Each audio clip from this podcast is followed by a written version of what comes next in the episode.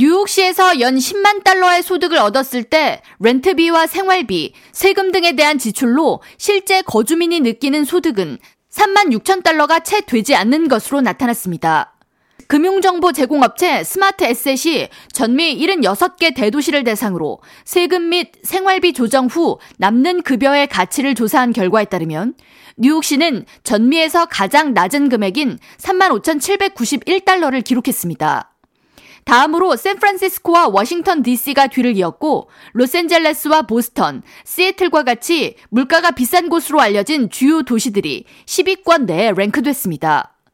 테네시주 맨피스는 86,444달러로 생활비와 세금을 제한 후 10만 달러의 소득을 얻었을 때 남은 금액이 가장 많은 곳으로 이름을 올렸습니다.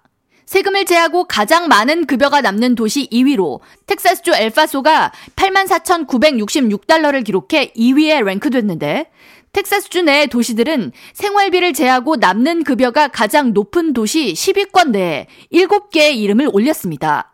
텍사스주의 코퍼스 크리스티, 러벅, 휴스턴, 샌 안토니오와 포트워스, 알링턴 등이 모두 동일한 급여를 받았을 때 생활비를 제하고 근로자가 가장 많은 돈을 벌 수 있는 도시로 조사됐습니다.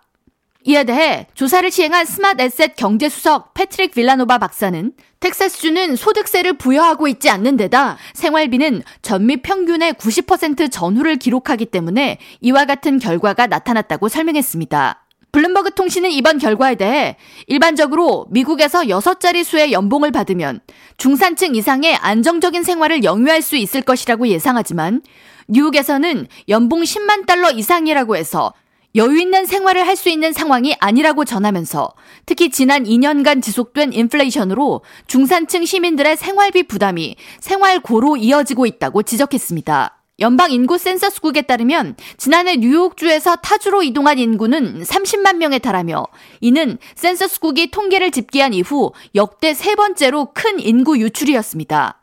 코비드-19 팬데믹 초기였던 2020년부터 지난해까지 뉴욕을 이탈한 주민 총수는 65만 1742명으로 전미에서 가장 큰 인구 감소세를 보였습니다. 반면 지난해 인구가 가장 많이 늘어난 주는 텍사스주로 47만 708명이 텍사스주로 몰렸고 플로리다주에는 41만 6,754명이 이주해 역시 인구가 급증한 지역으로 꼽혔습니다. 토마스 디나폴리 뉴욕주 감사원장은 뉴욕의 인구 이주 심화 현상에 대해 뉴욕의 높은 물가와 세금, 범죄율 증가 현상과 함께 최근 재택근무로 전환하는 근로자가 많아짐에 따라 과감하게 뉴욕을 떠나는 젊은 층 인구가 늘고 있다고 우려를 표하면서 뉴욕주는 인구 감소세를 막기 위해 추가 세금 인상에 신중해야 한다고 경고하고 나섰습니다. K라디오 전영숙입니다.